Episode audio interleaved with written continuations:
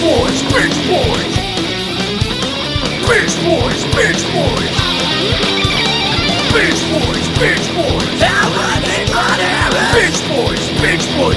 Bitching the fuck out of shit. It's Binge Boys, the only podcast talking about streaming programs. Please do not fact check that statement. Hello, I am Hal Rudnick, and sitting across from me on Zoom is Lon Harris. Lon, It's honestly not even the only show called Binge Boys about streaming shows. There is a The Binge Boys. Uh, I noticed as well out there. So you got to look up. You got to leave the definite article out and just search Binge Boys to find us. There are two other Binge Boys out there. uh, there's also Binge Mode. There's binge mode. There's the act of binging and purging, which we don't uh, suggest that you do, Yes. but they do share our, part of our branding. there's uh, Why did they do that? It seems like there was no other word other than binge. It's got negative implications. oh, why why is Why Binge did be- whoever coined the term binge for what you do when you watch a bunch of a TV show, they didn't have a moment of pause where they're like, you know what? This is a real thing that impacts millions of people. Maybe we should uh, lay off and I guess it was word. the only word capable of That's talking it. about the voracious consumption of programs. Yeah, you couldn't say we marathon a show. That's not a word that already means that. Definitely not. Has No, to be, marathon is only used for uh, for for for movies. Like I'm doing the Lord of the Rings marathon, or I'm doing the Star Wars marathon. I like you know maybe we could hepatitis a Netflix show and lay off of the people with eating disorders. okay, or maybe we can full blown AIDS a Hulu show. Yeah, I think you know what? Did you You have know, you checked? far worse, far worse. have you checked out Fargo on Hulu yet? Oh man, I full blown AIDS the whole thing last week. I just full blown full blown AIDS right through it. Ooh, um, I just uh, metastasized uh, That shit was fucking the morning show on Apple TV Plus. Shit was fucking tubercular, dog. Oh man, uh, you know what? When you when we put it in these terms, binge is pretty good. Yeah, that's. I mean, you, you know, that's true. A lot, a lot of people are, you know, they're they're they're going to get through that. It's not terminal. True. Uh, Lon, so I know there's a, a lot of news. You uh, were giddy as a s- schoolgirl yesterday with all the, the Paramount news dropping. Uh, are schoolgirls particularly giddy? I know that's a phrase, but I don't know where that comes from. Listen, I think that maybe that's a little sexist, or be, being like, "Ooh, schoolgirls are so giddy. Schoolboys are giddy too." I remember when I was a when I was a little shit. It's clearly a gendered stereotype. But I was going to say, like, I, I actually think schoolboys I think of as more giddy. Schoolgirls kind of sullen a lot of the time. They're going through some shit, man. Some, some, mm-hmm. It's a difficult time in a schoolgirl's life. Oh, abs- I mean, l- here's the thing: adolescence is difficult, no matter what gender you may. Yeah, like we've be. all seen eighth grade. Would you say that she seems giddy? I don't know if I would. Oh hell no! I mean, th- there are moments of giddy, Few and far between. and then there are moments of Gucci. well, the, wow, brought it all back around. That's why you're the king. That's why Oh, you're the oh, king. I mean, if, if if if I'm the king, you are the prime minister, But okay, still underneath. and I'm just a figurehead. You actually get shit done. All right, Lon. emperor let's would have been the way. You know, it's, uh, it's fine. It's fine. Listen, I'll be your listen. By my decree. I serve at your pleasure, your your Majesty. on Her Majesty's Secret Service. ah, nice. Tell us about the new James Bond. No, There's no. Lon, what's happening? No news there.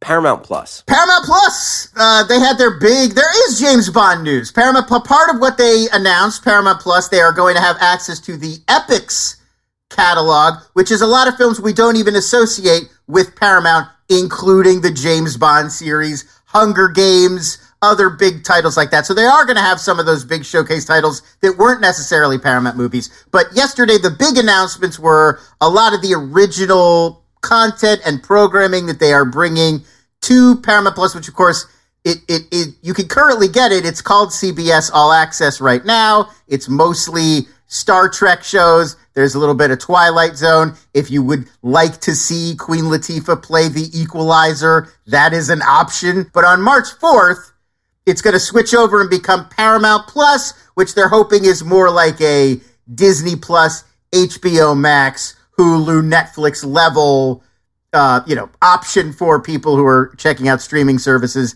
And they announced they they really tried to do their best to match what HBO Max and what Disney Plus and what Netflix have been putting out there Pushing in their terms of chips into the middle of the table with the big boys. Let me ask you a question or rewind for one sec. Does the Queen Latifah equalizer exist uh, in the same universe as the Denzel equalizer? It does not. And well, let me, I mean, to, to, to start there, we have to go even further back. You're aware, and I just want to make sure all the people listening, The Equalizer was an 80s TV show prior to being. Edward Woodward. Well, well done, well done. Uh, so, yes, Equalizer was originally an 80s show. Then they rebooted it into those.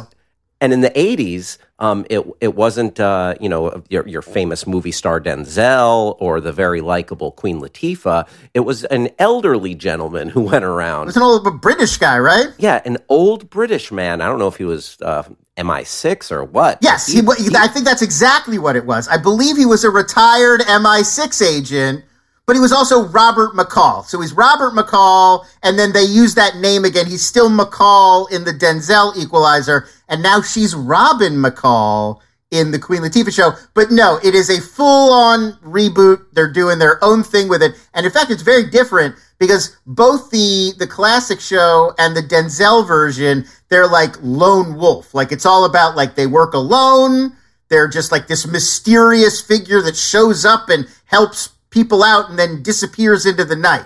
But the Queen Latifah version is like a CBS procedural. She's got a whole team. Like Adam Goldberg is her like tech guy. Oh Like, yeah. she's got the. It's a whole operation. So they've really changed a lot of the the fundamentals. Chris Noth is her old uh, CIA contact, and um, it's all right. You know, Listen, she pl- she plays by a different set of rules. she.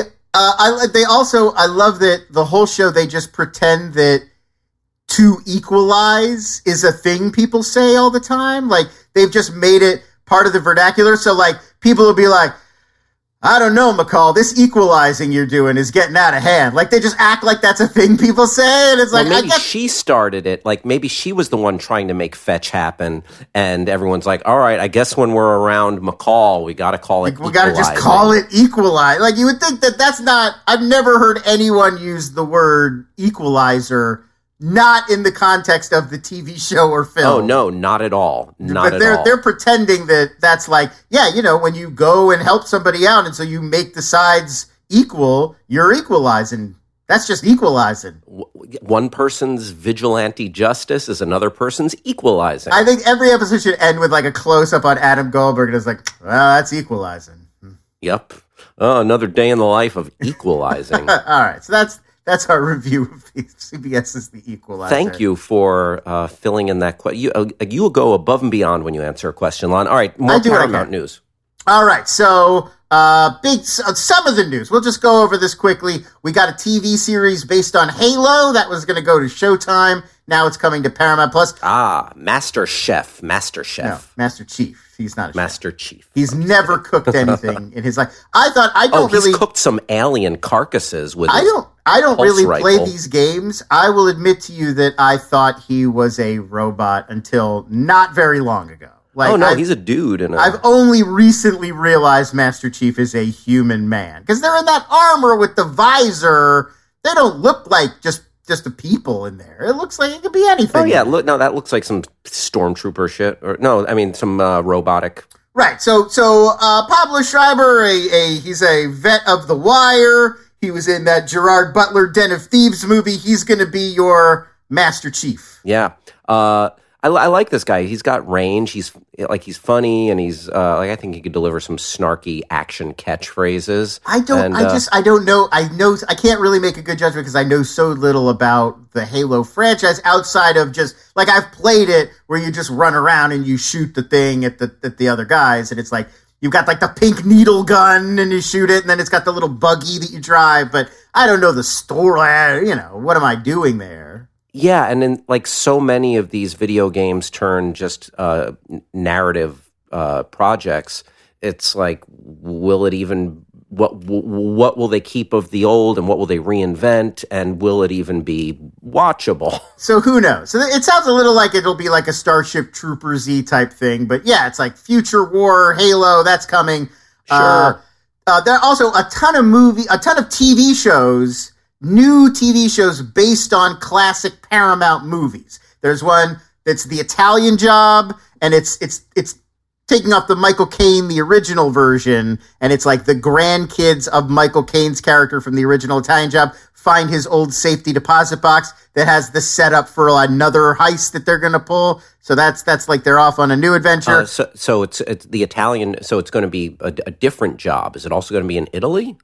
Uh, I'm I'm I'm assuming maybe, or they're just calling it Italian Job, and that will connect it to the original, and it'll be the Turkish Job in this one or something, and they'll just right they're keeping the name because the Turkish Job wouldn't mean anything to me. It sounds No. like a thing you order at a at an unlicensed massage parlor. Oh yeah, or like some kind of like a steam bath. Yeah, it's like I'm going to do one of those Turkish jobs, but you know, off the books. Uh, we have love story. You remember 1970s love story, famous romantic drama. Uh, that's Ryan coming. O'Neal. Ryan O'Neal, exactly that. That's coming back as a. Uh, it's going to be from the uh, the creators of the OC and Gossip Girl are doing the new love story. Okay, so it'll be uh, um, severely dumbed down and No, like like it'll be like a CW take, which which makes sense. I mean, that's the modern context for that. yeah, that's the that's the world we live in. I get, I get that. Uh, Man Who Fell to Earth, that which was it's it's a novel by Walter Tevis, who's the same guy that wrote the novel The Queen's Gambit. Back It to was- love story. Yes, let's go back to Love Story. Let's let's do it. Do you, uh, if I'm not mistaken, the original love story was produced by Bob Evans. Robert Evans. Yeah, exactly. He describes it in the Kid Stays of the Picture. There's a whole section about like, was it difficult? You bet it was. like there's a whole yeah, because he's all right. He got to talk about you know Frank Sinatra, and, like all getting the movie made, and it's got a whole. There's a But whole. did I get the job done? You goddamn right. And oh, Ali MacGraw was the was the was the co-star who was romantically linked with Robert Evans. And for uh, anybody listening who's not familiar with the kid stays in the picture, a real just great saga about old Hollywood and this guy Robert Evans who produced uh, The Godfather and many uh, all pictures. basically like ran Paramount in the 70s and made all of the 70s Paramount hits with Chinatown, The Godfather love story. Uh, and, and is still what, you know, died only fairly recently, was active making films. I, I feel like I've told this story on this podcast before. Stop me if I have. I saw him moderate a Q&A with Wes Anderson once. There was Whoa. a Directors No, Guild this. screening there was a Directors Guild screening of the Royal Tenenbaums, and we knew that they were going to bring, uh, you know, Wes Anderson out at the end to do a Q&A. Bob Evans came out to be the moderator of the Q&A, and he is the worst possible choice on planet Earth because he can't stop talking. He won't fucking shut up for a second. He's just stories. And Wes Anderson, a very soft spoken, kind of mild mannered guy that you got to kind of work to get him talking. So Wes Anderson barely said anything. Like, like maybe we got to answer three questions and it was just Evans the whole time talking about, about Wes Anderson's movie and just leading off into other topics. It was ridiculous. Yeah, and they seem like so uh, such opposite end of the spectrum guys. Like Bob Evans is like, I'm going to go to Musso and Frank's and have a steak and a couple of martinis, and Wes Anderson is, uh, you know, I'm go- I'm going to go home and uh, listen to some new vinyl that I got. Let me tell you, there were about a 300 movies that this moon reminded me of, let me go through them one at a time. All right, baby. Like, it was like that, and it was like nothing anybody could do.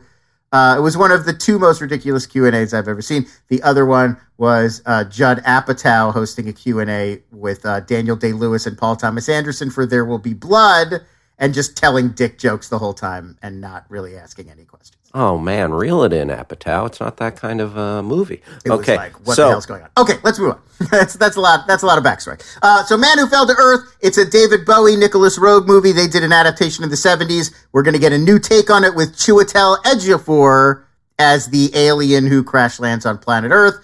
We're also got a show based on the Parallax View. That's a '70s movie with Warren Beatty, one of those '70s conspiracy political thriller type shows.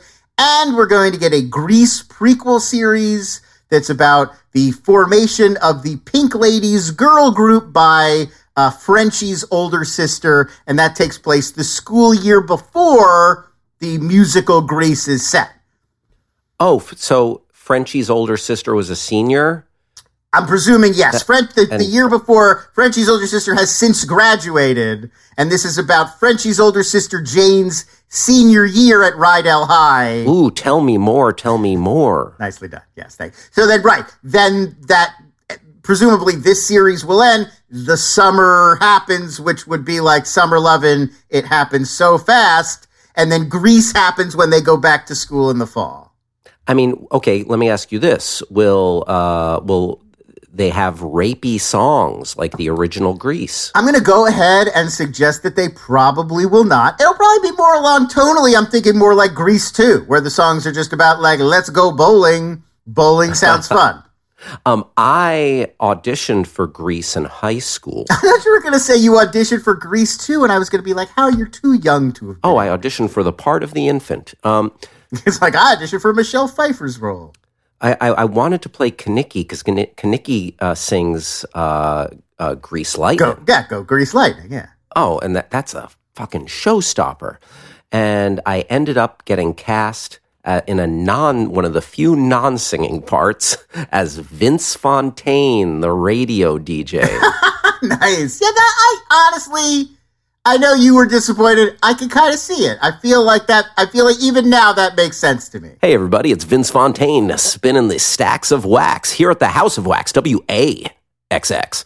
See, I still got it. I still Yeah, I, like that. That's like if you were alive in the fifties, that is who you would have been. Like you would be that guy. You'd be the guy on the radio, the fast talking radio kid. You know? Oh, there you go. Yeah. Uh, so th- th- we got lots more. We got uh, Yellow, the Yellowstone creator Taylor Sheridan. He's also the guy who wrote Sicario. He wrote Hell or High Water. He's creating a whole bunch of shows that, like, if you if you have a, a lot of like Western and Midwestern dad energy and you love Yellowstone, you're gonna like all of these. They're all like very ranchy, like like a man and an oil rig, and it's a drama. There's like a lot of that. There's one with Jeremy Renner where he's the mayor of this like hard scrabble Michigan town where the whole town is like the, the prison is the center of the town.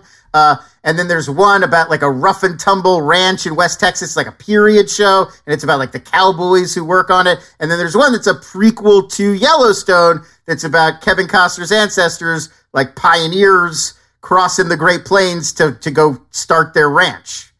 Gotcha. So, uh, yeah, about man versus nature. Just a lot of yeah, just just ranch story. It's it's it's like A little rugged billions.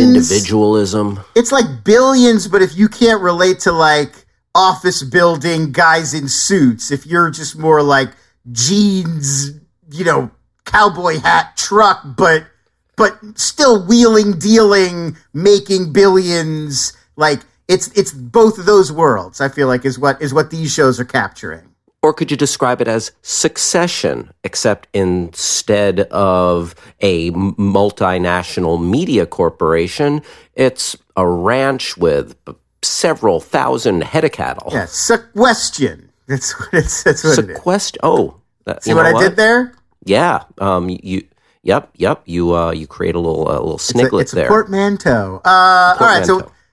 Wrap up that one. Next, Frasier. They're bringing Frasier back, although we don't know we don't know what for. We know Doctor Frasier Crane will be in a new show played by Kelsey Grammer. I'm listening. But will, is there going to be Niles? Are we going to get Daphne in here? Is Roz coming along? We know Are we going to are we going to get the greatest theme song in television history?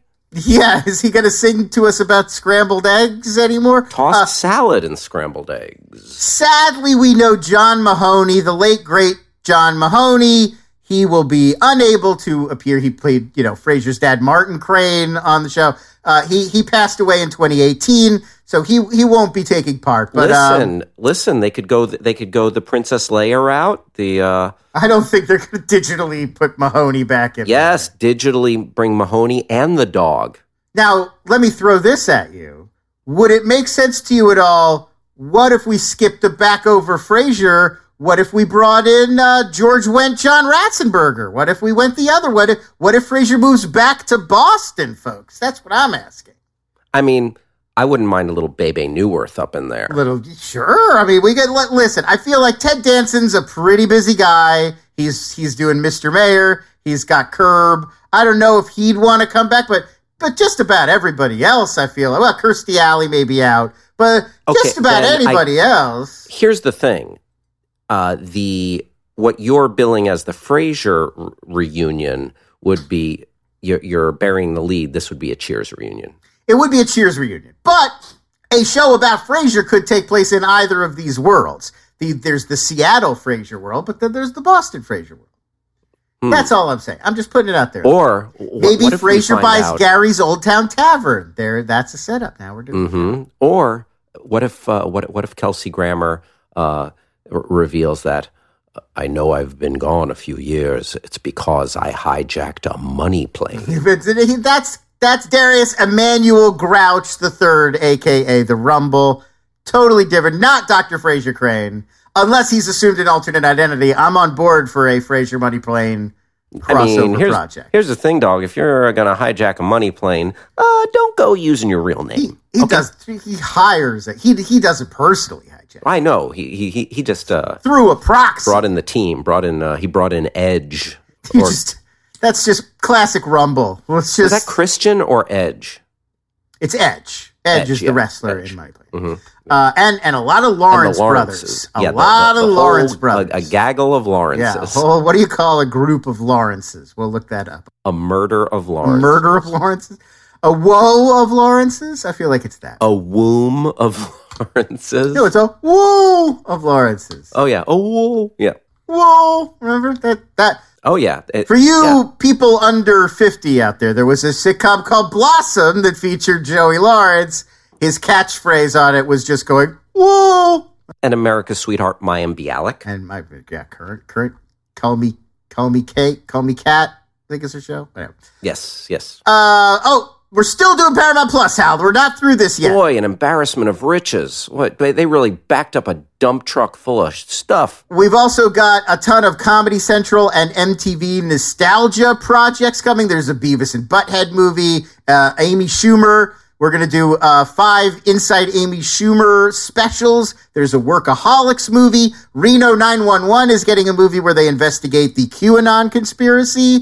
Uh, Aha. Yo MTV Raps is coming back. The Real World Road Rules Challenge is coming back. Unplugged is coming back. I was on Reno 911 a couple of times. Were you really? Yeah. Oh, I didn't realize that. Was that were you on the the classic Comedy Central one or the Quibi one?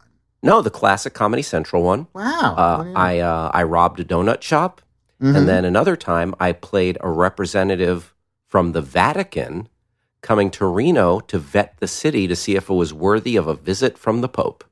were you? Did it? Was there a reveal that you weren't really from the Vatican at the end? Was it one of those reversals, or you you were legit? Oh no, I was legit. I was legit. Yeah, I was, I was with. I like that they Cardinals. cast a Jew for that role. Good good for them. Oh yeah, it's because I it's because I'm I'm an eighth Italian, and I had to speak with an Italian accent, and uh, I, I I listened to some accents, Which I'm sure I'm sure you nailed. Obviously, uh, I mean, I'm a you know, they call me the man of several voices. the man of up to six voices. yes. Uh, Oh, and uh, so maybe they'll bring you back. Maybe Inside Amy Schumer. Back to uh, so I think Inside Amy Schumer is uh, a, a, a very good sketch show. very good. Yes. Do you uh, do you remember the uh, the Aaron Sorkin parody they did of the the fast food room or whatever it was called? Yeah, that was so good. If you Was it the uh, break room or something? Uh, it was. It was the newsroom, but in a burger room, the fast food room, something like that. But so great. If you, if you anybody out there, if you haven't seen that, uh, it's, it's on YouTube. Get after it. Uh, so right, so she was. There was always a con- They did four seasons room, of Inside the food room. The food room. They Yeah. did. Uh, they did four seasons of Inside Amy Schumer, and they had contractually agreed to do a fifth, and just she always got busy, and they, it never happened. So this is going to be instead of a fifth season, they're going to do five specials for Paramount Plus. Gotcha. I'm I'm glad they're doing that because uh, that fifth season not coming to pass was a real train wreck. Right. So uh, she that was she did that movie with Yes. LeBron James. Uh, Avatar, we got to talk about this. So the guys who created Avatar: The Last Airbender. Now this is not this is not the James Cameron Blue Alien Avatar. No. This is the boy arrow on his head animated cartoon avatar. Mm-hmm. Airbending, waterbending. The one, the one, the one M. Night Shyamalan ruined. Yes. But now, Royally effed up. That what a so this is interesting. what a joyless movie that was. So those two guys who created the animated series, they have agreed to create a whole range of projects in that world for both Nickelodeon and Paramount Plus. Movies, new shows, all kinds of stuff. But interestingly, there is also a Netflix live action Avatar The Last Airbender project that's in the works right now, and that's still happening as far as we know. Now, the creators are not working on that. They don't like that. They're doing this new thing instead. But we will have, we may have competing Avatar The Last Airbender universes in the near Wow. Uh, kind of like the competing uh, Jungle Books from a couple of It's a little ago. bit like the competing. It's a little bit like like one's the Deep Impact and one's the Armageddon of uh, of this. Uh, but Dante's Peak and the volcano. yeah, of of kids who have powers to like fire dirt at each other. But here we are. Th- th- there it is. You know, um, They're good shows. I don't mean to. knock the. They're very good shows. I the, like. the Last Airbender fans, th- they win. They win because the uh, the, the as we mentioned, the Shyamalan movie did not do justice, and so I'm ha- I'm happy for the fans. Well, yeah, I'm one of them. I mean, it's a, the I, I I'm I haven't gone through Legend of Korra. I, I've seen a bunch of it, uh, but I love the original series, and yeah, more more stuff in that world I think is great news. So uh, I'm I'm among the fans that we're happy for. Finally, the last bit of Paramount Plus news. Can't believe we made it. Uh, Dave Grohl has a show called From Cradle to Stage. It's based on a book that his mom, Virginia Grohl, wrote. So every episode is going to be about the relationship between a different rock star and their mom, and including an episode about Dave and his mom, Virginia. Do we have a list of the rock stars that are going to be? We don't. I, I, I would love to. I would love to hear that. Which which rock star's mom would you most want to meet? Um, probably uh, uh, Lil Xan. of all of the whole range of rock stars in history, does he even count as a rock star? That's my question. Um, yeah, Sa- SoundCloud rapper. SoundCloud rapper Lil Xan. That he'd be Yep, the number that- one. that- yeah, I don't know. I'm betting that Ozzy Osbourne's mom is not still alive, but if she were, that would be a great episode. I'd want to. let's do a little. Uh, let's do a little improv as Ozzy and his mom. Who do you want to play?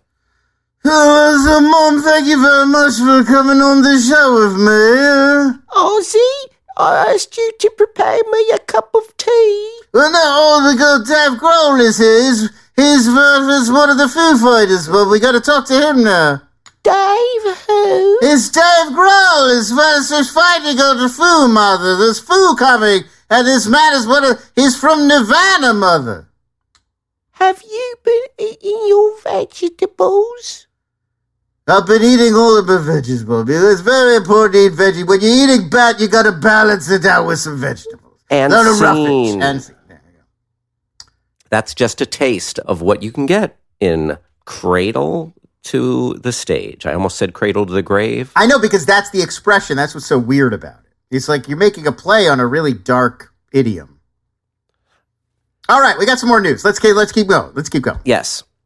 Uh, David Fincher, he's going to reunite with the screenwriter of Seven, Andrew Kevin Walker. Uh, they're going Oh, to make David Fincher, the uh, director Fincher. of the highly decorated Mank. and only Mank. The guy made his debut with Mank, so that young Tiro is going to follow up Mank with uh with this new. It's called The Killer. They got to work on that title. First of all, already a notable film called The Killer, but I just it's just uncreative. It's about uh it's a, it's a graphic novel series by a guy named Alexis Nolent. It's about an assassin who's having a psychological breakdown, uh, and they're thinking, eyeing, and talks with Michael Fassbender to play that assassin. Uh, there it is. And uh, is, is this, uh, did, did you say this is for Netflix as well? This is a Netflix film, uh, be a movie. Uh, looks to be David Fincher's next film, the follow up to Mank. I mean, very cool. Uh, Uh, you know, I, I like uh, David Fincher and, and some uh, trademark dark territory here. And uh, I know you were hoping for Mank 2 High Voltage, but I guess we'll have to. yeah, I we'll have was, to wait. I was. Uh, Mank, it's Orson Welles. Yeah, memorable scene. We just played a clip. That was a clip from Mank. If you guys, I, I could go. Yeah, I, I mean, I would spend. I don't know how many movies, but several. I would spend several movies in the Mankiverse. the, the Mank shared universe. Yeah. Well, maybe maybe maybe down the road. We'll, we'll But for now, it'll have to be the pedestrianly titled "The Killer." The Killer. Uh, so we also had two trailers today. Army of the Dead. That's the new Zack Snyder film. It concerns super fun. a crew. Uh, Let me ask you this though: It's about a crew. They're pulling a heist during a, a zombie apocalypse on a casino in Vegas. mhm. If a zombie apocalypse had happened, and I mean we're talking deep. We're not talking like it just started. Like the city's gone. Like the buildings have collapsed. Everybody's a fucking zombie. It's chaos out there. Okay. Why do you need a vault full of dollar bills? Like, what is that going to do for you? Right. Well, I guess the economic system hasn't collapsed yet in, in Hasn't their it though? movie. If we're at the point where the strip is like a wasteland and the, the buildings collapsed on themselves and it's like everything is like burned hellscape, it are you still you could still go to 7-Eleven and and like use money for goods and services? Like well, I'm just I don't know the movie yet. I but uh, but judging for the movie to be at all plausible for for the for the scenario to exist, money would have to still be usable. I'm saying it just doesn't make sense, is what I'm saying. what I'm saying is that I, I don't think we're as deep into the apocalypse as you think, as you're saying. So you're like the apocalypse Legal started. tender is still is, is still taken. They're like the apocalypse started two three days ago, and they're like maybe these zombies are just going to wear themselves out, and then the supply chain is still going to exist. Like, where would you even like go? Like, what? Like, there's what you think ATMs are working? Like, how? What? Come on. Yeah, the zombies didn't unplug the internet. They're just running around biting Did people. they though? Like, if the people, well, it like. And with no You're asking me questions that I don't have the answers to yet, but obviously there's no zombies. Bautista wouldn't uh, raid this vault if money didn't matter. Here's what I'm saying. I think Dave Bautista, you're fucking wasting your time, man. Go go find some water. Like go go shoot some people for gasoline. Like Get some shit, gasoline. Yeah, shit that has some fucking value. Like what? This would be like if Mad Max Fury Road stopped halfway through and they just like went to a bullet uh, an ammo store and like ah, better reload. Like no, you can't. It's the there's an apocalypse. That's what the apocalypse means. yeah, maybe Bautista needs to just like load up on cliff bars and It's uh, like it's honestly maybe it's a pandemic metaphor where it's like civilization shut down, but you know Ralph's is still open. You can still like everything's fucked up, but like yeah, if, if you want a taco, there's places. if I want a taco, I'm going to call you and uh, you'll grab your dog. Lon's dog is named Taco. Uh, so that's that's my quick thoughts. It looks like a fun movie. I just I can't get past this. I can't get. Why are you stealing money? Because the, what bigger distraction do you want than like an Ocean's Eleven? They they, they pulled this, the the heist the night of a huge prize fight. Right. Correct. No, a prize fight is a distraction. A, a zombie apocalypse is like it's beyond a distraction. no, a zombie apocalypse is a next level distraction. It, it's distracting anyone from being able to take the thing that you want to use as payment for stuff. Like, except uh, distracting anyone except a motherfucker like Dave Bautista who's got his eyes on the prize, Lon. when I heard they were doing, it's like it's a it's a heist film during a zombie apocalypse. I was like, oh, there's like a government facility that has the like cure for zombism, and that's what they're gonna go steal. Not not a vault full of money. It is like a like money, like a vault full of money. All right, that's. Well, I guess we're gonna have to see if, if it passes the smell test uh, once it comes out. Uh, another trailer, Hulu's MODOK. This is with uh, Patton Oswalt doing the voice. It looks kind of robot chickeny in terms of the, the stop motion animation. It's a comedy show about a Marvel supervillain who's just a floating, angry, evil head. Yeah, Patton Oswalt does this stuff well. He's uh, very funny. He plays those characters well. He's good on Twitter, but that doesn't matter in regards to this. I'm just saying that I enjoy him. Uh, well, a lot of retweeting though. He does a lot of retweeting. Um, and then contextualizing with like you know LOL or whatever. So you know what? I take that. He's in. I follow him. He's a you know follow him. Anyway, what do you think of Patton Oswalt on Twitter? I do. what I, really will say my about. one thing about Patton Oswalt, and I've never seen him there, but he and I have the same favorite restaurant, uh, which is Little Dom's in Los Feliz. So I enjoy Lil Dom. everybody. I mean, it's an institution in LA. It's not like it's this secret place that only we know about. But he mentions it a lot, and he tweets about being there a lot. So I always feel like maybe one time I'll see him there. So I like I like that aspect of his.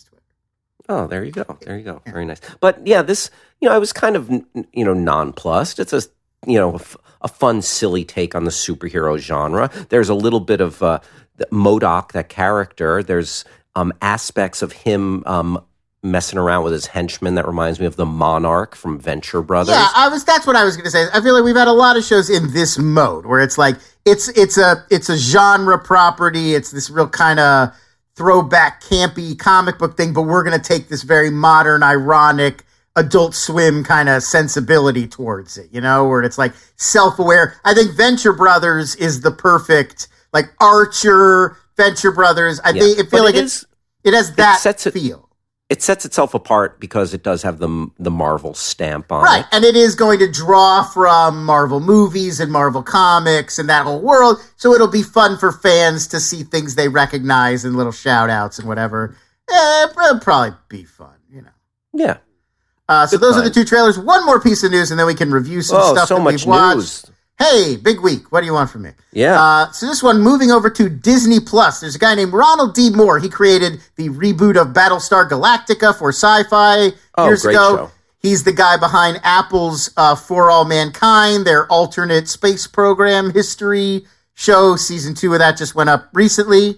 oh, that very the right stuff kind of vibe to it. Right, except it's like it's in an alternate world where the Soviet Union beat the U.S. to the moon.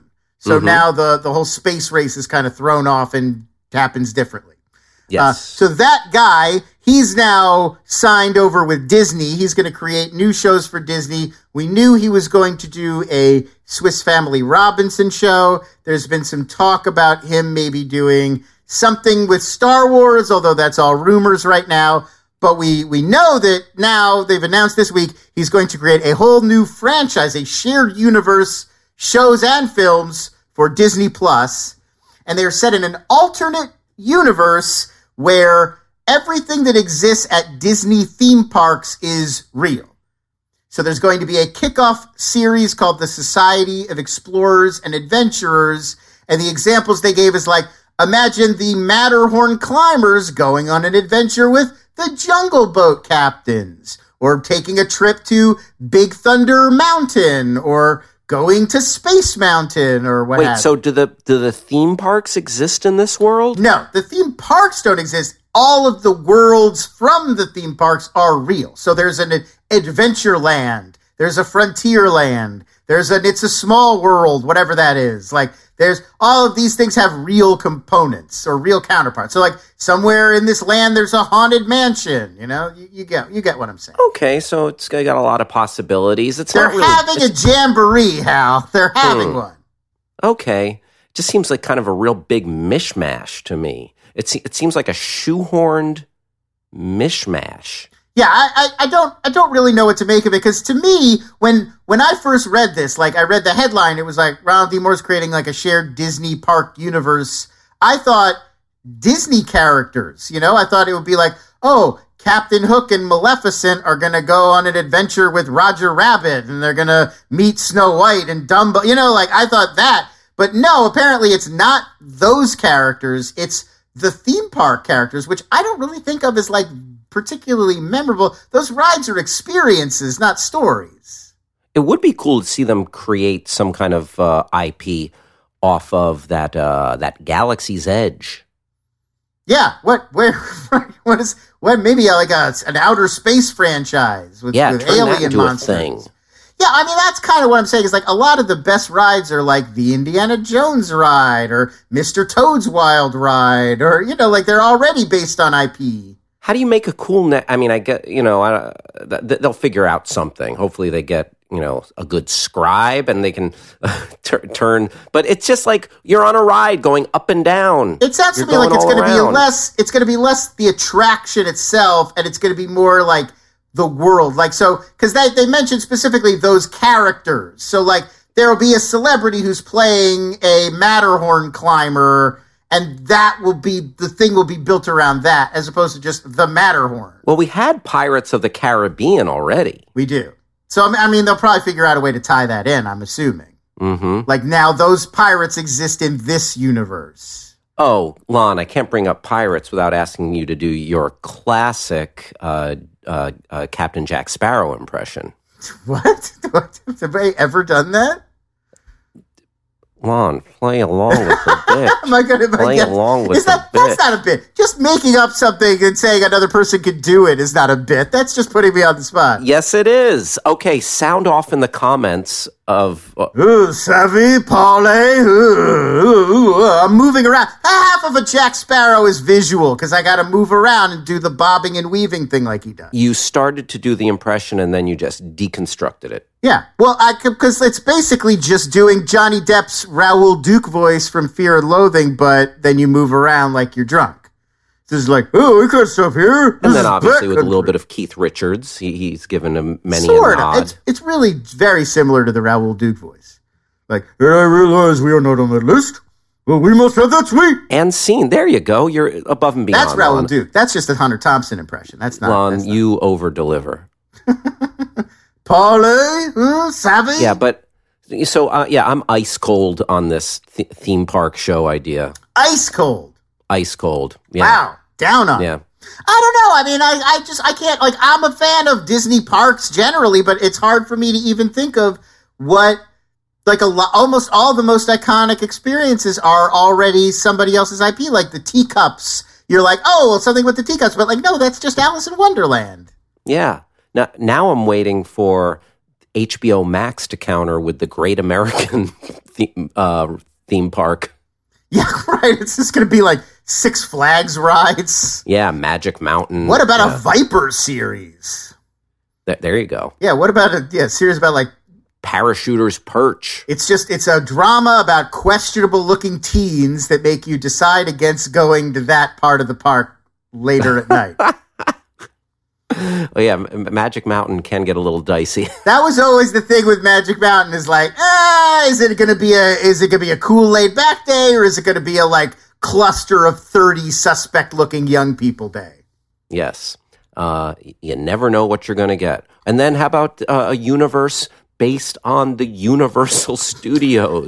So They have a similar problem where it's like, oh, what about a movie based on that Jurassic Park ride? Like, well, oh, well, mm, okay. exactly. Uh, yeah. Yeah, so it's a little puzzling. It's a little puzzling to know what to make out of that one, but I'm sure we'll get a lot more information very soon. Lon, uh, just uh, a deluge of news. A disgusting cavalcade of news. We've we're only got like 15, 20 minutes left in our show. Again, you over deliver. Do you not feel like you know what's coming your way on Paramount Plus right now? Do you not feel informed about the future of your Paramount Plus I streaming so much about- options? I know so much about what's coming to Paramount Plus. I don't even need to watch it now. I didn't. We didn't even talk about Star Trek. We could have talked about because there's more. There's more. Well, I, held, I held if, back. If you're if you're teasing it, what's going on? Oh, okay. There's gonna be there's there's a Star Trek show called Strange New Worlds that's gonna be a prequel to the original Star Trek series. So it's like right, it's like Captain Pike and Spock on the Enterprise before Kirk got there. Ooh, I like that. And so you're gonna have like throwback to the old school uniforms and everything. I'm I'm presuming they're gonna do the best they can to yeah, like make it look like the era right before the original series would have been happening. Uh, and then there's going to be the first ever Star Trek so- show designed specifically for kids. Star Trek Prodigy that was going to be on Nickelodeon, but now it's going right to Paramount Plus. oh, not Star Trek babies. No Trek babies, although great idea. Star Trek babies. Now we're getting get sued. Get Doc copyright strike McCoy, Bones McCoy, and Little Spock. sued. we're done. We Can't are sing the done. Muppet Babies theme on your podcast. The hell are you thinking? Oh my goodness! Uh, please don't sue us, uh, Jim Henson Studios. Jim Henson's estate. Yes. All right, coming up we uh, we watched some stuff. We're going to talk about it. Binging the fuck out of shit. Lon, Al. we we watched the uh, new uh, Peter Dinklage Rosamund Pike movie I Care a Lot on Netflix. I And, really um, enjoyed it. I I cared for this movie. I I very much pleasantly surprised. Yeah, Oh. I, I think it's important to make a decision. It's one of those movies where I think you could read it as this is just a celebration of this rotten, evil character, and you're just rooting for the bad guy, and it's like fun to root for the bad guy, like a like a Wild Things or a Payback or that that kind of anti-hero thing. I think you can view it on that level. I thought it was really working as more of a satire, almost like a female con artist version of something like The Wolf of Wall Street, where it's it's a satire about the society and the kind of world that would allow a person like this to prosper. Yeah, a little bit different, but I'll take you to a throwback Dirty Rotten Scoundrels as well. These are characters that we love to hate, but Rosamund Pike and Peter Dinklage, they're, it, they're just like delicious and fun to watch uh, their rivalry. And uh, they both play the hell out of it. Peter Dinklage plays a real good heavy, and he, he they chew the scenery and they, they butt heads. It kind of reminded me of uh, a Coen Brothers film, made with a little less personality. One of the things that I bumped on with this film a little bit is that kind of the mob stereotypes and the, some of that stuff that we ran into was a little bit cliche. I feel like we could have made some of the besides the lead characters, I think we could have had some fun, unique side characters because that's one of the things that always uh, that I always enjoy in a Coen Brothers film or some Tarantino, for example. Like the it's it's uh, it's occupied by these fun little cameos and performances, whereas this was a little bit more by the numbers and like the supporting cast, but the I thought there was just a lot of fun action back and forth between the two leads, and uh, yeah, Yeah, no, felt- I mean, and I think a lot of the humor comes from the fact that they're they're obviously. I mean, she's a con artist who's taking advantage of elderly people through this like elaborate scam of getting conservatorship over them.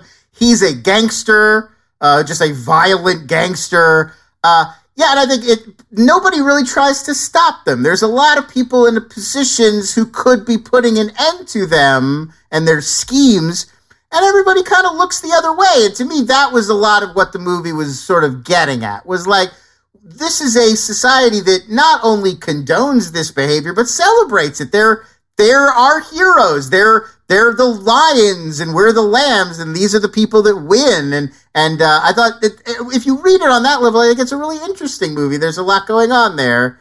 Um, that's that's not just bad people being bad for fun. Yeah, didn't she have a didn't uh, Rosamund Pike have a line of dialogue to that effect? Like in life, there are two kinds of people. Yeah, she's right. The lions and lambs thing I got from her. That's a VO line for her, but that's it's just uh, it, it's it's similar to Wolf of Wall Street in some ways. That it's really it's really showing us like this is what we've incentivized. Like this is how we've told people they need to act to get ahead, and it works. And so why wouldn't people who don't have a moral compunction to not act that way?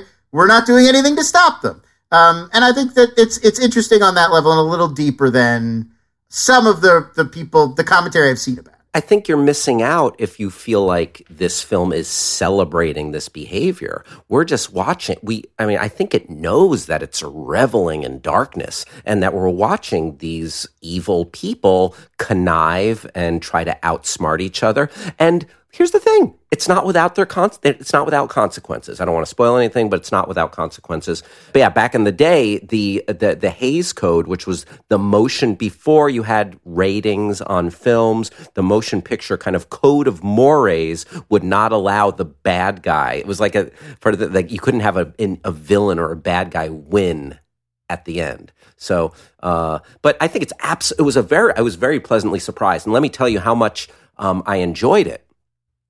I jumped. Th- this is not the way to watch a movie, but um, my I know you, uh, you you think I'm becoming the guy who's always like, well, my wife and I, but my wife was watching the, the movie, and I and I walked in, and I'm like, what are you watching? And she's like, I care a lot, and I'm like, oh, I was supposed to watch that uh, for the podcast, and I I jumped in about 45 50 minutes into the movie i don't suggest anyone doing that but for this it didn't bother me i got right on board and then You I, went you uh, went back and, watched the. Oh yeah then i went back then i went back and watched it it's like you Otherwise, go- you'd be reviewing this under false pretenses. no I, I watched the whole thing but i watched the, the um the final like hour and whatever and then i went back and watched the first fifteen minutes alon let me ask you this did you ever go movie theater hopping at like a big like, oh, of course. movies- This was in you the ju- eighties. Everybody did this. It was oh hell yeah it was completely standard movie theater behavior. back in the day oh that's And I'll tell you what, my my grandfather. I'll do you one better.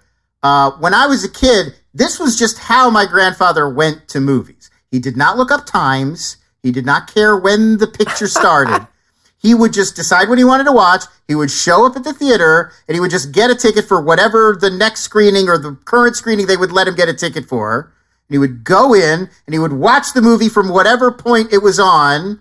And then if he enjoyed it after it was over, he would just stay and let them show it again and catch up with what he missed. He did not see any issue at all with doing this. This was That's just funny. how he watched movies. oh uh what, what's uh what's your grandpa's name Uh, Bill, Bill Roth was my grandpa. bill roth oh i li- No longer, no longer with us, Bill Roth. But uh, uh but lo- I, I loved him very much. Very good grandfather. And yeah, that was just that was it. That was just how he he didn't. And I, you know, my brother and I would be like, what what do you? You can't you can't. We, we missed the previews. We missed the beginning. We won't know what's happening. He's like, yeah, you'll catch up. You'll figure it Uh, out. you know what that, that that's that's really fun and quirky i, I dig that It's a very, very odd quirk. Eventually, I think we would we won. But by, by the time I was like twelve or thirteen, I was like, I'm not doing that. We're going at we're going at four thirty. grandpa Yeah, just had enough. That was how I talked to my grandfather. I was a terrible, terrible rude kid. rude Uh, child. And uh, yeah, Rosamund Pike's uh, real good in this. Uh, Peter Dinklage, a lot of fun. Uh, so I care a lot on Netflix. It is worth checking out. Uh, so the next movie we watch, this is a rollicking, uh, fun time. Barb and Star. Nomadland. Oh, sorry. Oh, I'm kidding. I'm kidding. Uh, Bob, Barb and Star go to Vista Del Mar, which uh, you have to rent right now. It's uh, streaming. Yeah, VOD, video on demand. But um, man, th- th- what a what a wild fun time from Kristen Wiig and Annie Mumolo. They wrote it together. They co-wrote uh, Bridesmaids, Bridesmaids. and I'll, I'll tell you. Oh, go ahead. I'm sorry. This uh, it, it just had the vibe of kind of like a, a MacGruber or a Pee Wee's Big Adventure, like certain elements taken from uh, the films that kind of just do what they want to do, and I, I'm here for it. this to me feels like, and I, I honestly feel like we never, when Kristen Wiig first left SNL, I think we all assumed she would do movies like this. Yeah. Like, this feels like her Anchorman or her Step Brothers or like, this feels like that. And I feel like, and, and look, I like Kristen Wiig as an actress. I think she's done some good movies, but she kind of came out right away and started doing more serious things and more real acting. We never really got a period of her just doing goofy SNL type movies. Yeah. And I feel like this, we're finally making up for it now. That's exactly what this feels like. This feels like this would come out right after she leaves SNL and be her calling card of like, I'm going to make hilarious, ridiculous comedies now. And then we'd get, you know, three or four more with diminishing returns. So I'm, I'm hoping that this puts her in a new phase where she wants to do, you know, silly, zany kind of movies where she plays multiple roles and where it's like kind of anything for a joke, absurdity. It's a lot of fun. This we, we don't get enough of these kinds of. Yeah, if, if you don't like this movie, if you don't get a little bit tickled by this movie, uh, let, maybe uh, you know, let me ask you a question. What's your fucking problem? You know, Yeah. it's, it's, it's, it's just it's damn good fun, and there's so much weirdness. There's just bizarre songs that they break into. My second favorite. Oh, go ahead. I was saying they compared it, and I thought this was very good. It's Romy and Michelle's high school reunion meets Airplane, and I think that really captures it. It's the anything for a joke, constant nonsense coming at you of Airplane, but with the heart and the core relationship and friendship of Romy and Michelle. And I, I Yeah, think this that, is my yeah. second favorite comedy I've seen in the past calendar year, right behind uh, Borat, the subsequent movie film part Borat two. fun.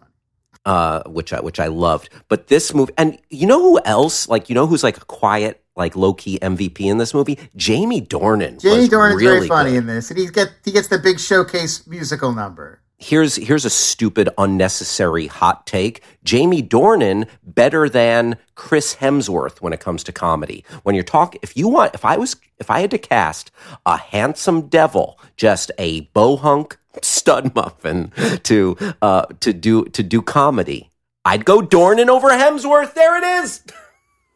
Uh, I actually think Chris Hemsworth is really funny. Like he, he I en- listen. I enjoy him, but like been in unfunny movies. Like, like no, I, I'm taking the small sample size. yeah, because like Vacation and Ghostbusters. Yes, like, that was my mm. sole comparison. Chris Hemsworth in Ghost, Ghostbusters versus he's also Jamie in Vacation, Dornan. and he's like the funniest part of both of those movies. Also in what? Which which did you say? Vacation, the rebooted Vacation with Ed Helms as adult Rusty Griswold. Hemsworth is also in that. Uh, he's a funny guy. I think he's funny as Thor. It's just he hasn't gotten. A, He is. He's he's he's funny when when he does dad bod Thor. I'd like to see him in something like this. I'd like to see him in something like this where he gets more of an opportunity to. Like Jamie Dornan, like you know, I didn't care for that guy. Like Fifty Shades, what? Leave me alone. He's but great in that Irish cop show that I know I have brought up before called The Fall with Gillian Anderson. Uh, that is a terrific show. I believe it's on Netflix. Uh, it is. He's a he's a serial killer. Gillian Anderson is the cop who's searching for him, and you like follow both of their stories in parallel. no, you're you're talking about Clarice. No, it's it's Clar- that's not Clarice. Clarice is just she's an FBI agent and she's from West Virginia. That's and she Right. remembers things that happened in the film Silence of the Lambs. again, Jamie Dornan better than Chris Hemsworth. And uh, I was very thrilled to see all the Groundlings cameos in there because, of course, uh, Annie Annie Mumolo and Kristen Wiig met at the Groundlings Comedy Theater in Los Angeles, and uh, lots of. Uh, where I uh, spent a little time myself performing in the Sunday show over there, and they. Oh, uh, we were- get it. You've had a long and storied career. Jeez. oh, um, yeah, I was I- in this and that. Boy. Mike Hitchcock, uh, Karen Maruyama, uh, Jordan uh, Jordan Black. Yeah, a lot of very funny, a lot of very funny folks. Uh, so Barb and Star go to Vista was, Del uh, Mar. was Vanessa Bayer one of those, or she's just from SNL? Because she's also very funny. just from SNL, I Okay. believe. I don't think Vanessa Bayer is groundless. I, I enjoyed that there's a room full of their friends back at home. That's Vanessa Bayer, Fortune Feemster, Phyllis Smith. Uh, forget. There's one or two other people in that room. Yeah. and we Yep, that- we those are some of my favorite beats. Was we they're they're having this crazy raucous vacation adventure, but we occasionally will just cut back to their friends having very low key talking club meetings and Yeah, in the- their hometown. petty ladies and their sad lives. yeah, I thought that th- those were really good cutaways. Vanessa Bayer is hilarious. She's really Oh, Vanessa Bayer is awesome. I, I love her uh, Uh, Totino's pizza rolls. Yeah, and I was, uh, and I, um, and I, I think you should SNL. leave. She's in that incredible. I think you should leave sketch Oh, for their mm-hmm. Instagram. They're taking photos for Instagram. Yep, yep. So lots of lots of fun, lots of laughs to be had. Do yourself a favor, check out Barb and Star. Yeah, I, I really enjoyed this. It's it's it's one of those movies where it's throwing so much at you that not all of the jokes connect. Like sometimes there'll be a joke where you're like, "Boo, geez," but there's so much that that some of it does connect, and there's some really big. There are some really big laughs. There's some great moments. for sure. And slightly less funny I don't know what Nomadland you're talking on- about. on Hulu. hilarious. We uh, she poops in a bucket inside the van in which she lives. Hal, this is true. that's just funny. Lon, this movie deals Nomadland, which is on Hulu. This deals with one of your favorite subjects, the uh, the fall of uh, late stage capitalism. It is one of my favorite. I love it. I'm a big fan. Big, big late stage capitalism fan. I, I'm, I'm, a, I'm a really two minds about this movie. I got to be honest with you. I, I, I, I very much enjoyed watching it. I was, I was really moved by it as a, as a story about Frances McDormand's character and these characters that she meets on the road. She plays a woman named Fern who loses basically everything. Her, her husband dies. Uh, the, the whole, her whole hometown basically shuts down because the mine closes that was keeping it open. Uh, and so she basically packs all of her belongings that she cares about into a van, moves into this van and just starts driving around the country looking for work and opportunities and just is not, you know, just to remove herself from society and, and go do something else. Uh, and so I, I, was really moved by her story. And, and a lot of real people who live this nomad lifestyle are in the movie playing versions of themselves. And some of them are, it's very powerful. Like, uh, that guy Bob Wells, who he tells a story about his son, and it's this really, he's a real guy. It's a true story, so it's almost a documentary element. I didn't, I didn't, I did not realize that. Yes, uh, so Swankie is real. I, remember um, wondering because it seems like it's populated. Yeah, the three main, so. the three main nomads, the real nomads that we meet. Uh, Linda May, the woman she meets at the Amazon warehouse who stays with her. Swankie, the woman who she does not really have cancer she has cancer in the movie. They added that for dramatic effect, but she's real. Uh, and then Bob Wells, the guy who runs the whole project, he is real. That meeting is real. His YouTube videos are real. And the story he tells to Fern at the end of the movie is all real. And it's it, incredibly emotional. I don't, I don't see how you couldn't be touched by this. It's so, it's so vivid. She, Chloe, Chloe Zhao, the writer director, just captures it so intimately. It seems almost unbelievable yeah, it does feel like it's filled with truth and hard truths that like if if you haven't planned properly, it's hard to take care of yourself towards the end of life. I don't like um, that. It's even if you have it's not planning. It's not that you didn't plan properly. It's like this happens to a lot of people. oh yeah people. no you lose I mean your job. You no, you're sir, not in control. Absolutely, circumstances can dictate that you are going to be scrambling and um and it's not an unfamiliar story probably to a lot of us. I mean, I don't know about you, but I've had relatives and I know people who have been in this type of situation. And it really puts you in touch with these stark realities. And and it takes you inside. It does feel like you're a fly on the wall in say a, a giant amazon uh, shipping warehouse. Well so that and, that's a perfect transition to my my dual feelings about the movie because okay. everything everything we just said is true. As a drama about these characters, I found it incredibly moving and very successful. Probably one of the best movies I saw from out of last year. However, uh, it does seem to me to paint kind of an oddly rosy picture of this. I and and I feel like, especially in terms of how it handles the Amazon warehouse stuff, it just it just feels like it, it, it's only really being hard and truthful in its look at the people and in their lives, and not so much as the system that has gotten us to this point. That feels a lot less pointed. Uh, uh, to, just two two things that, that I would point out quickly. One is for a movie about a woman living alone in a van, just driving around and sleeping in parking lots. There's almost no mention of personal safety. There's only one moment where they're at this convention for people who like RV enthusiasts, and a guy is showing them a taser, and they're like playing with a taser, like, well, you could use this if somebody threatened you. Otherwise, she never feels threatened at all, and like that would be a daily reality for any man or woman living in their van. And I felt it was really odd that the movie didn't ever even confront that. Everybody she meets on the road, no one is threatening, no one is sinister, no one has ulterior motives. The worst thing that happens is maybe a guy's like, you can't park here.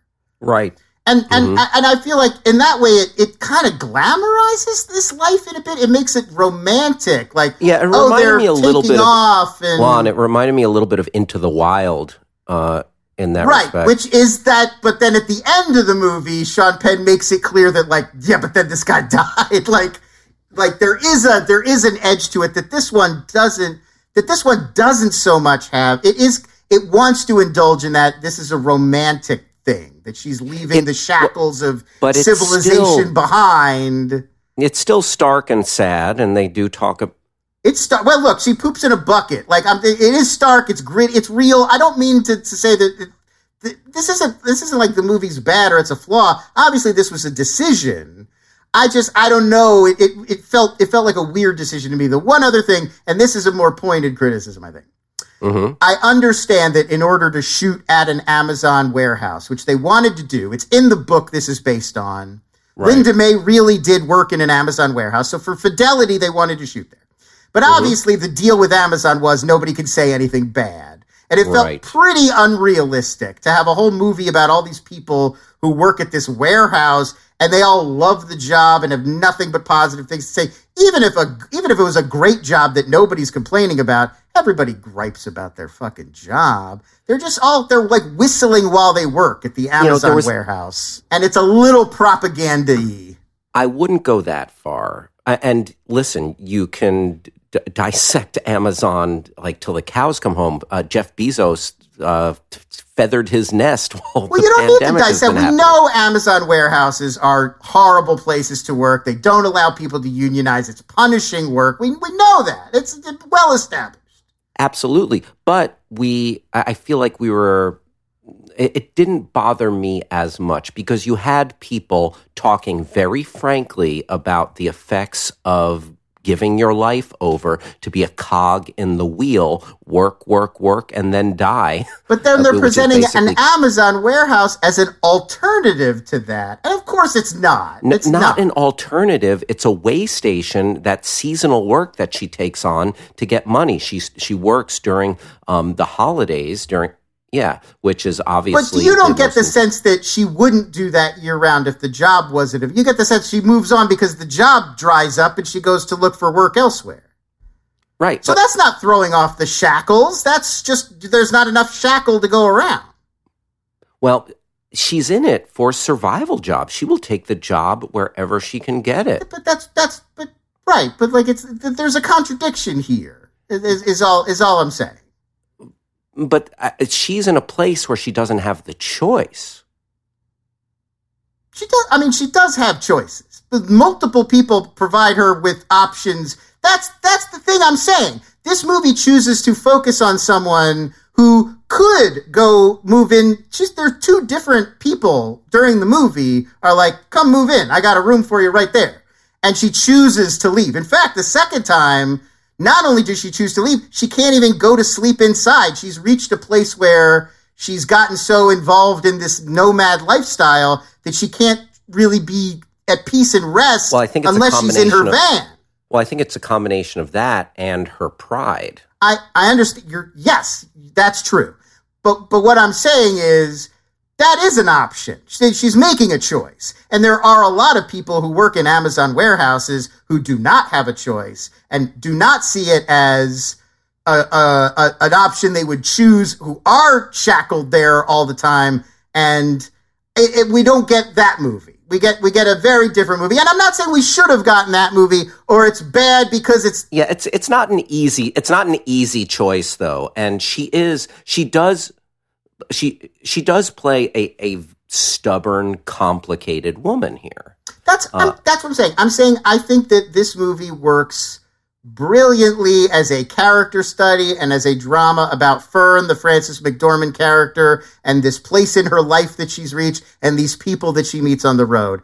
But as a statement, uh, where we are, late stage capitalism, look at the world, social commentary. I don't know if it's as sharp as it is on the other side, and that's fine. It doesn't have to be. I see things. that, but I also feel it was undeniable the statement it was making by uh, people being plugged into the machine that makes this country go, and then winding up at a place where the country, uh, where it seems like you've been hung out to dry. Or all your efforts were for naught when you get to a certain place. But I, I hear you. The Amazon stuff did kind of go unchecked. So I'm not going to debate with you on that. I want to make one more point real quick. Um, I mentioned Into the Wild and the just the tone of some of it, it reminded me of Into the Wild, and then it really. I don't know. It brought some of the sadness and loneliness of the film because it's super evocative. Like if if you know you don't have a heart if you're if you watch this and you're not fucking touched. But it reminded me a little bit of uh, an actor we lost recently, Hal Holbrook's performance in Into the Wild. And if you go back and if you haven't seen it, uh, Into the Wild is worth watching. And Emile Hirsch befriends an elderly gentleman played by Hal Holbrook, who uh, is a decorated actor from Mark Twain to uh, um, all, all sorts of other uh, storied performances. Um, but his performance in Into the Wild really touched me as just this old guy who was alone and kind of um, li- living off the fat of the land. Uh, so yeah, very very evocative there. R.I.P. Hal Holbrook. Got to give a shout out to a fellow Hal. So Nomadland on Hulu. Lon, Think we should think we should wrap it up. Got- Yeah, we're I think we're we should. na- yeah. Well, Yeah, I, th- I think we should call it a. I think we should call it an afternoon of chat. Let's call it an afternoon of chat. It got hot in here. I don't turn my AC on when we record, and I'm uh, I'm sweating bullets. You can probably see through the Zoom. Uh, I, I mean, you, you are you, you do have a delightful glisten, a little bit of a glow about you. Got a little glisten. Yeah. For those of you listening right now, I want to paint you a visual portrait. I got a little glisten right now. Oh yeah, picture that if you will. And I want to thank uh, everybody in Owl Nation. Hoot hoot, Lon. What does it take to be an Owl Nation? Whatever you want. It's meaningless and it means everything all You at the gotta same time. drop out and get off the grid, man. That's the one. This is the only podcast that is published off the grid. I don't know if you guys knew that. Oh, yeah. You have to just find the right frequency, man. Uh, I want to thank Starburns Audio. I want to thank our awesome producer, Adam Macias, for taking out all of the problematic stuff that Lon says throughout the Jeez, podcast. boy, oh man, you were the one who said bohunk. That's that. That's a slur, isn't it? No. I believe the word bohunk is a slur for Central Europeans. Oh, didn't we, we? I think we talked about this before. Yeah, I believe we did. I would say it's not a slur. I would say it's a compliment. Are you looking it up right now? I am looking it up. Yes, uh, noun, an immigrant from Central or Southeastern Europe, especially a laborer, a rough or uncivilized person. And I'm just here to say, Hal, how dare you? See, I always thought a bohunk was just like a handsome stud No, that's a muffin. that's a hunk.